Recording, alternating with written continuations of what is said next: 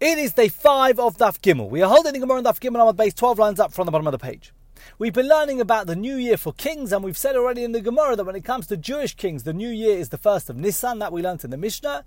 But the Gemara said when it comes to non Jewish kings, the new year begins on the first day of Tishrei. The Gemara is actually going to challenge that today, but before we look into the Gemara, let's just recap on a little bit of the history, which is going to give us some context for the Gemara we're going to learn.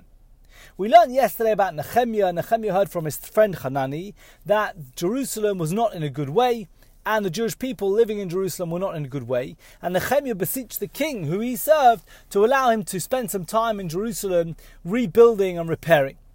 Now, this occurred after the rebuilding of the temple. That's what we mentioned earlier in the week when we went through the history. This happened actually after the rebuilding of the temple. If we rewind a little bit in history, we mentioned four kings. We had Daryavish the Mede, then we had Koresh, Koresh who allowed the Jewish people, advised them to go back and start rebuilding the temple. Then we had Achashverosh, and then we had Daryavish the Persian. And we said in the second year of Daryavish the Persian's reign, the prophets Chagai and Zechariah prophesied that the Jews should begin again building the temple without waiting for official permission. And when the enemies of the Jews protested that, Daryavish investigated and discovered the original proclamation that Koresh had given permission for the temple to be rebuilt, and he reaffirmed that permission, and work on the temple then continued. We said then that the temple work was completed. The Beis Hamikdash was rebuilt, the second Beis Hamikdash, on the third day of Adar in the sixth year of Daryavish's reign, and we're going to see more about that today. Just over a month later, on the 14th of Nisan, the Korban Pesach was offered for the first time since the destruction of the first Beis Hamikdash, and after that, Ezra arrived in Yerushalayim. He arrived in Av the following year. In other words, it was not in the sixth year of the reign of that king, of Daryavesh, rather in the seventh year of the king. He set out on the first day of Nisan, but it wasn't the first day of Nisan immediately after the Adar in which the temple was completed. Just a month later, it was actually the first of Nisan in the following year.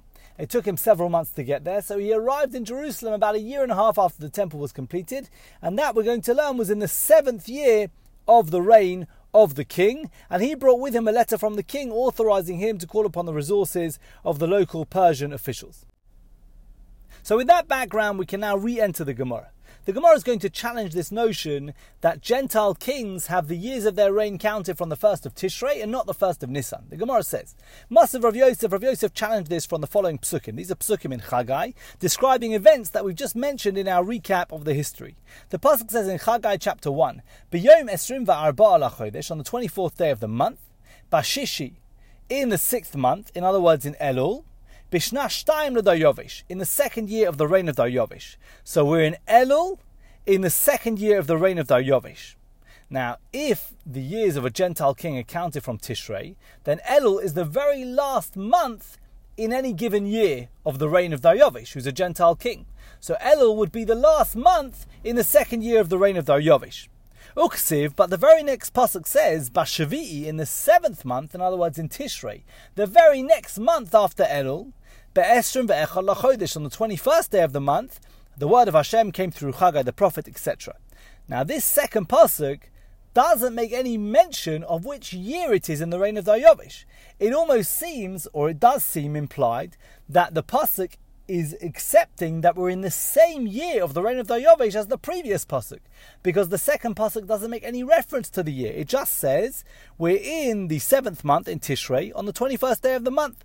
Vim Isa, if Tishrei is the new year for Gentile kings, then Bashavi b'shna shalish mibayle. This second pasuk, which took place in Tishrei, if Tishrei is the beginning of the new year for Gentile kings, then the pasuk should say in the seventh month in the third year of the reign of Daryavish. That's what the pasuk should say, because we've ticked over into the new year.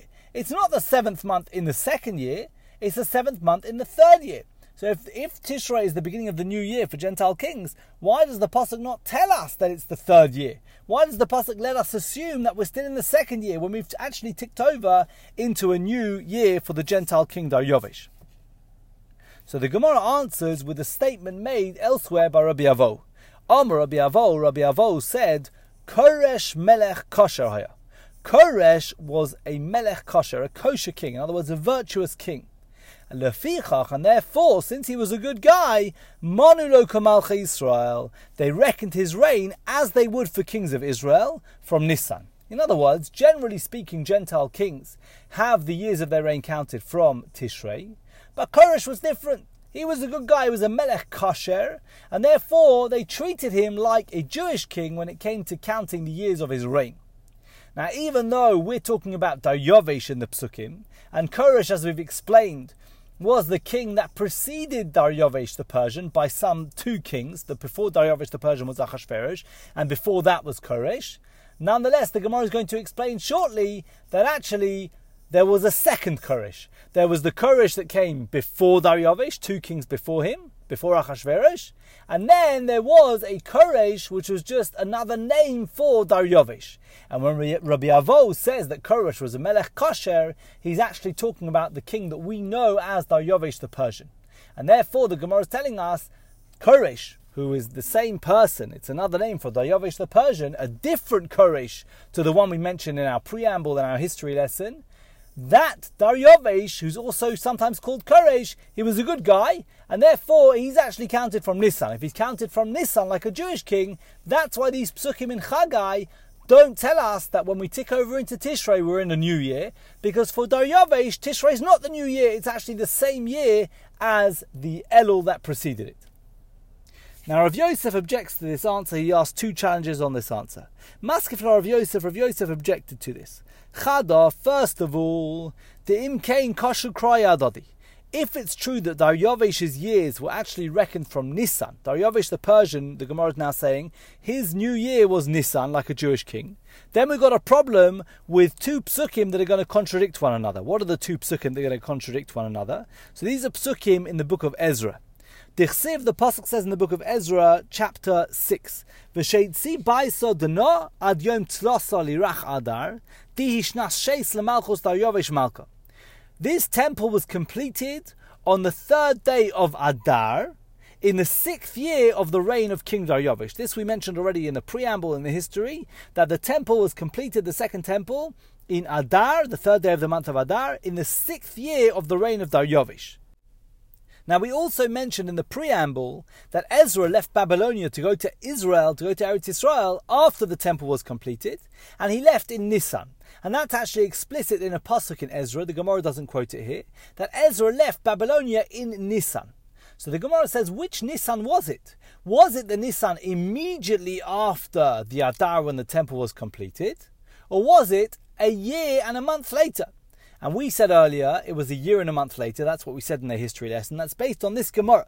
The Gemara says, Vatanya, it was taught in a brisa. But Osezman, Lashana Haba, around that time of year, in other words, around Adar time, when the temple was completed, but Lashana Haba, a year later, a year and a month later, then Allah Ezra Mibavel, Ezra went up from Babylonia, Vagalusa Imo, with his party of exiles. That Ezra left Babylonia a year and a month after the temple was completed. He left in Nisan.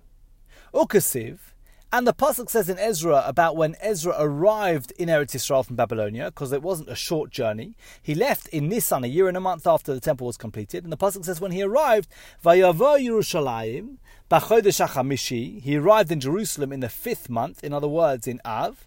Hishnas hashaviis lamelech in the seventh year of the king. In the seventh year of the king. So we have one pasuk that says that in Adar the temple was completed in the sixth year of the reign of Daryovesh. And then Ezra arrived in Jerusalem a year and five months later. He arrives in Jerusalem in Av, which is now the seventh year of the reign of Daryovesh, according to the second pasuk. So the Gemara says, wait a minute, the maths doesn't make sense. If the reign of Daryovesh starts in Nisan and it resets and the new year ticks over in Nisan, then Shnas Hashminis Mibaile. That second pasuk shouldn't say it was the seventh year of the reign of Daryovesh when Ezra arrived in Israel. It should say it was the eighth year, because the temple was completed in Adar in the sixth year. Ezra left about a year later Say he left in Adar Nisan a year later, so the Adar of the following year would be the seventh year of the king's reign. The Nisan, a month after that, would be the eighth year already, because you tick over a new year when you enter Nisan. By the time you get to Av, five months later, it's still the eighth year. So how do you end up with the seventh year? If the reign of Daryavish is reckoned from Nisan, then surely we should end up being in the eighth year by the time Ezra arrives in Eretz Israel from Babylonia. And that is the question of the Gemara. It doesn't make sense if you say Daryovish's reign is counted from Nisan, because then instead of saying the seventh year, this pasuk should tell us that Ezra is actually entering Israel in the eighth year of the king. So that's question number one on the answer the Gemara gave that Koresh is a Melech Kasher, he's a virtuous king, and therefore he's counted, his years are counted from Nisan and not from Tishrei like all other non Jewish kings. Va'oi, then a second challenge to this answer. Midami, is it comparable? And this is the more simple of the two questions.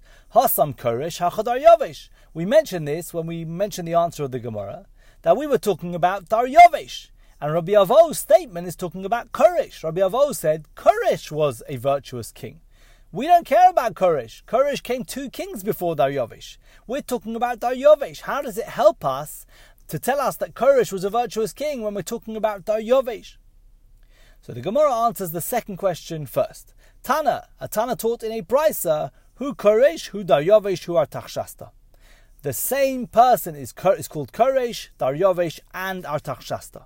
There were two Koreshes. There was the Koresh that came before Achashverosh, who initially had told the Jewish people to go back to Eretz Israel and rebuild the temple. And then there was the Koresh, which was just another name for Daryavish the Persian. Why was he called Koresh and Daryavish and Artachshasta? Well, Koresh Shemelech Kosher He was called Koresh because he was a virtuous king.